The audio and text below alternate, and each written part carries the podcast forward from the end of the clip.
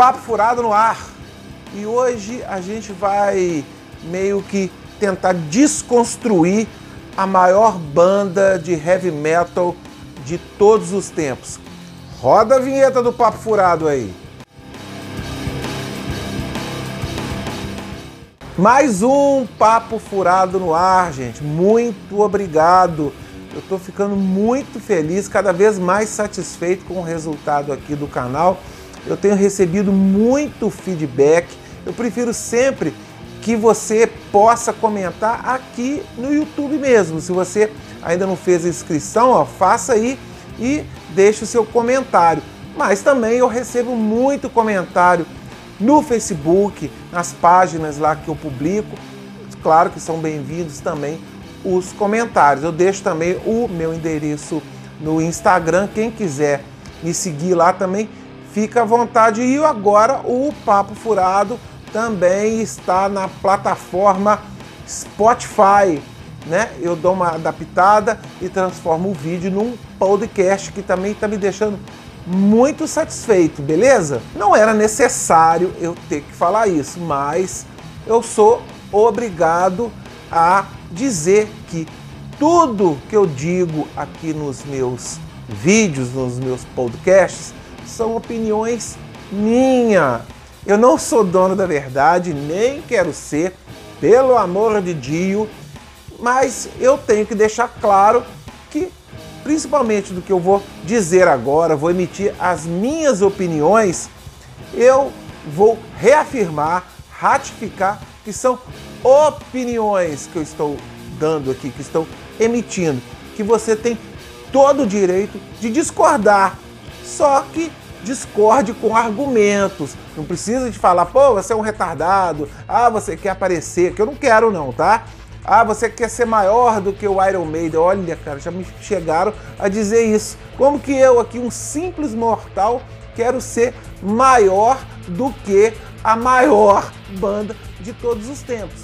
E é isso que eu vou fazer esse exercício aqui de raciocínio.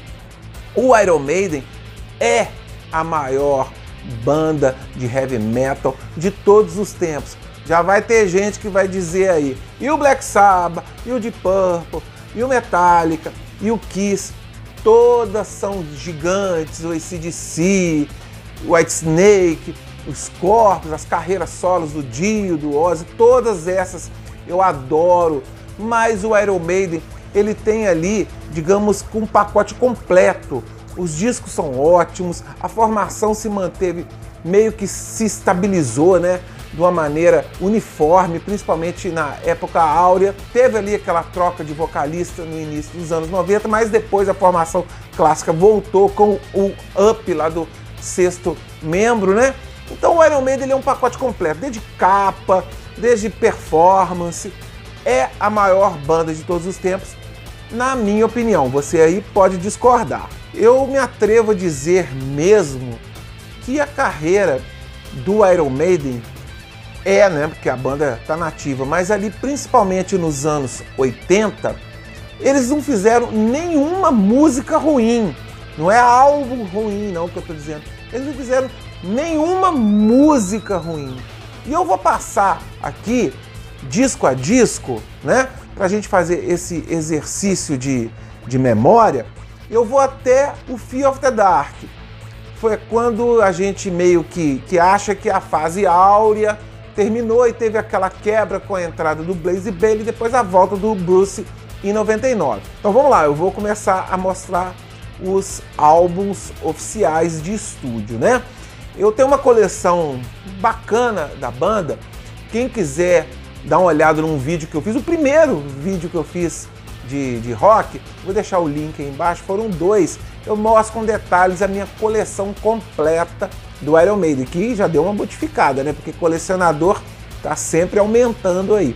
Então vou mostrar apenas o álbum, né? O Digipack aí, que foi o último, né? Desse pacote que foi lançado. Então eu vou apenas mostrar um, um, um exemplar de cada álbum, beleza? Então a gente começa aqui com o primeirão aqui, com o magnífico Paul Diano nos vocais. Eu acho que eles não poderiam começar melhor, né? Prowler, Remember Tomorrow, Running Free, Phantom of the Opera, Transylvania e Strange World. Eu tenho que pegar meu óculos aqui, né? Porque eu não quero ser traído apesar do ring light brilhar. Strange World, tem gente que não gosta dessa música. Eu gosto muito de Strange World. Eu tenho uns bootlegs que tem umas versões ao vivo de Strange World que ela é maravilhosa. Charlotte the Harlot e Iron Maiden. Então aqui começamos com um álbum perfeito que não tem música ruim, todas as músicas são sensacionais. O segundo álbum do Iron Maiden, o último com o vocalista Paul Diano, né? Days of March, Rothschild, Murders the Rue Morgue, Another Life, Gengis Khan, Innocent Exile, Killers, Prodigal Son, Purgatory e Drifter. Eu já ouvi algumas pessoas dizendo que não gostam muito do Killers, que ele é o álbum mais diferente do Iron Maiden, que ele é muito rápido. E uma revista que eu já li, ela nem foi uma publicação brasileira. Eles disseram à época, quando o Iron Maiden lançou o Killers, que a inspiração deles tinha acabado, tinha toda toda a inspiração deles tinha ficado lá no primeiro disco. Eles não sabiam que vinham depois, né? Já ouvi pessoas também dizendo que não gosta, por exemplo, de Prodigal Son. Cara, a música tem talvez um dos maiores solos do Dave Murray. A música é sensacional. Eu adoro o disco. Cara, eu vou ficar repetindo. Eu adoro esse disco, eu amo esse disco, eu sou apaixonado por esse disco. Mas é um disco sensacional, não tem música ruim. Ele passou com 10 com louvor. Aí o Iron Maiden fez a troca do vocalista, né? Eles puxaram lá a maquininha lá e apareceu as três frutinhas. Começou a dar tudo certo para eles. Ah, só falando que eu acho o Killers a melhor capa de disco de heavy metal de todos os tempos, cara. Olha só, cara, esse quarentão que vai fazer agora em 2021. Essa capa é a capa mais linda, mais maneira de todos os tempos. Eu já tive umas três camisas do Killers de tanto que eu gosto dessa capa. Então vamos lá, o que eu posso dizer desse disco aqui? The Number of the Beast, o primeiro disco com a entrada do Bruce Dixon. Cara, eu vou passar batido porque esse disco aqui é o maior disco de heavy metal de todos os tempos. Eu acho até que ele empata com Master of Puppets Metallica, Heaven and Hell do Black Sabbath, aí é uma outra história, né? A gente tá falando só do Iron Maiden. Precisa de eu falar as músicas aqui, eu vou falar Invaders, Children of the Damned, The Prisoner, 22 Acacia Avenue, The Number of the Beast, Run to the Hills, a versão em vinil, ainda tinha Total Eclipse, Gangland e Halloween Be Name. Tem uns chatos aí que falam que Gangland não é uma boa música. Esses caras aí, cara, na boa, eles devem tomar leite de pera, eles devem fumar orégano, né? Vambora, vamos passar pro próximo, que é o igualmente maravilhoso Peace of Mind. Com a entrada do baterista Nico, eles se consolidaram com a formação clássica. O disco é perfeito, ele ali empatado com o The Number of the Beast, eu vou, né, como que eu tô fazendo em todos, eu vou dizer Radigal's Day, Revelation, Fly of Eagles, Die with Bolt Zone, The Trooper, Still Life, Quest for Fire, Sun Steel e To Tame a Land. Cara, vocês acreditam que eu já escutei até em canal aí renomado que tem gente que não gosta de Quest for Fire? Ah, para com isso, cara. Não, não dá. Eu acho que mais do que tomar leite de pera e fumar orégano, eu não sei o que, a pessoa anda cheirando, anda fazendo para não gostar de Quest for Fire, né, cara? A música é sensacional, o disco todo é perfeito. Eu não, não, não vou discutir, vou passar para frente, que isso é uma obra-prima. Perfeição, é obra-prima, é magnífico, não tem defeito. Isso também se aplica ao Power Slave, né? Olha só, esse disco que tem essa capa maravilhosa, ou seja, tudo aqui é maravilhoso. Vamos lá, vamos passar para você ver que não tem música ruim. Aces High, Two Minutes to Midnight, Lost Words, a instrumental, né? A Flash of the Blade, The Duelists, Back to the Village, Power Slave, que musicaça, e The Rhyme of Ancient Mariner, com 13 minutos que parece passa voando, né? O disco não tem defeito, ele é maravilhoso. O único defeito pode ser que eles não tocam do Elise, Flash of the Blade e Back in the Village ao vivo, né? Esse é o defeito deles. Eu queria muito ver essas músicas tocadas ao vivo. Um clássico obrigatório para qualquer um. Eu vou pular o Live After Death, que é o maior disco ao vivo de todos os tempos. Vamos a ter só nos álbuns de estúdio, que vem o Somewhere in Time, que teve a novidade de ter guitarras sintetizadas. Eu lembro a época quando ele foi lançado, meu amigo Tuca lá no calçadão virou para mim e falou assim: Ô quem que é o tecladista do Iron Maiden? Eu tomei um susto, né? Falei, que isso? Tem tecladista no Iron Maiden? Não, tem, porque tem umas músicas lá que tem teclado, né? Mas o disco é sensacional. Eles vieram um pouquinho diferente, não tão pesadíssimos igual eles eram. O Steve não gosta muito do Somewhere in Time. Ele disse naquele documentário do Made in England, lançado em 2012, que ele acha o Somewhere in Time uma obra inacabada que veio a se completar, a finalizar no Seventh Son, o disco seguinte, né? Eu acho que nesse disco aqui tem uma música que é assim muito super valorizada, que é Alexander the Great, que muita gente faz aí petição, faz campanha para eles tocarem ao vivo. Eu não acho que essa música seja tão boa assim para ser tão reverenciada, para ser tocada ao vivo. Mas ele é longe de ser ruim. É uma música maravilhosa, como o álbum inteiro é. Vamos lá, né? Como comecei, agora tem que terminar. Cog Somewhere in Time, Wasted Years, Sea of Madness, Heaven Can Wait, vamos lá, que essa eu tenho que ler, né? The Loneliness of the Long Distance Runner, Stranger in a Strange Land, que é uma musicaça, Deja Vu e Alexander the Great. O disco, muitos acham que esse é o melhor disco da banda. Eu não acho tanto assim, eu acho um disco maravilhoso, mas é um disco perfeito sem músicas ruins. Em 1988, eles lançam o Seventh Song of a Seventh Song.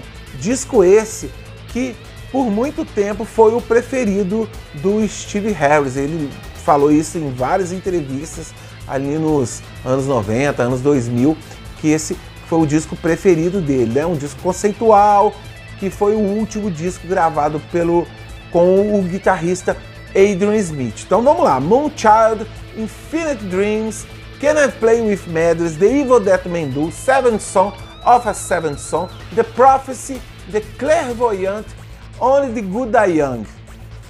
Alguns aí também falam que The Prophecy não é uma música legal e Only the Good Die Young. Cara, pode ser que essas duas músicas, se você colocar no meio de todas essas desses discos que eu citei, ela talvez não seja do mesmo nível, mas elas também, elas soltas, isoladas, elas são músicas maravilhosas. Então, se elas são músicas boas, eu não posso considerá-las ruins, né? né? Parece uma coisa meio lógica, mas é isso. Comparada com Halloween Be Thy Name, comparada com Prisoner, comparada com Killers, comparada com Power Slave, elas não são tão boas quanto, mas elas são boas, né? Não pode falar que uma mulher é bonita, ah, mas se colocar ela perto de uma outra mulher mais bonita, não fica tanto. Não, eu não concordo. É bonita, pronto, acabou. Como todas as músicas aqui do Seventh Song são boas, né? Então o Iron Maiden aí encerrou os anos 80 com nenhuma música ruim. Pronto, acabou.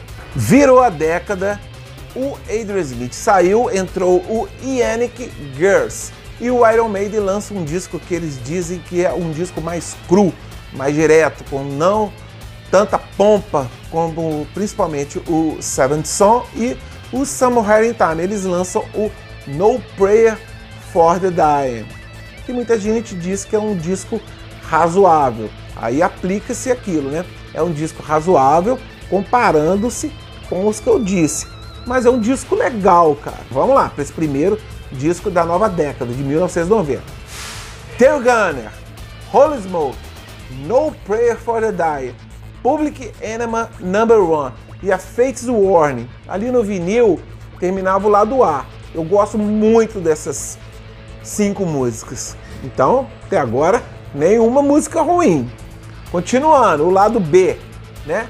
The Assassin, Run Silent, Run Deep, Hooks in You, que não é uma música ainda um resquício do Adrian Smith, a Bring Your Daughter to the Slaughter, que foi trilha até do, de um filme, né, A Hora do Pesadelo, que o Bruce Dixon lançou de forma é, em carreira solo, que aqui eles deram uma aproveitada. Pronto. E aí chegamos na música ruim, a primeira música do Iron Maiden. A Mother Russia é uma música ruim, é uma música enfadonha. Eu não gosto daqueles arranjos lá. Ah, ela é ruim comparado com as outras músicas do Iron Maiden. Não, ela é ruim, cara. Vamos, vamos combinar que a Mother Russia ela não faz jus à banda, né? Então, né? Na última música, eles para mim fazem a primeira música de fato ruim do Iron Maiden, Mother Russia, né? Se o disco não tivesse ela, eu acho que esse aqui também passaria ileso. Então, pra gente terminar, né, o último disco da fase de ouro deles, o último do Bruce Dixon, né, da primeira fase dele, depois que ele retorna em 1999, é o Fear of the Dark, esse aqui também tem algumas músicas razoáveis. Vamos lá para o meu óculos, né? Para me ajudar aqui. Começa com Be Quick or Be Dead, From Here to Eternity, Afraid to Shoot Stranger, pô, só música maneira. Fear is the Key, razoável. Childhood's End, essa música é chata, cara, é chata. Childhood's End, uma música muito chata. Wasting Love, uma música maneiríssima. The Fugitive, Chains of Misery, eu gosto dessa música. The Apparition eu também acho muito legal, não tem refrão, ela, né, o Bruce canta de uma maneira, ela de uma maneira contínua, sem refrão, eu gosto muito.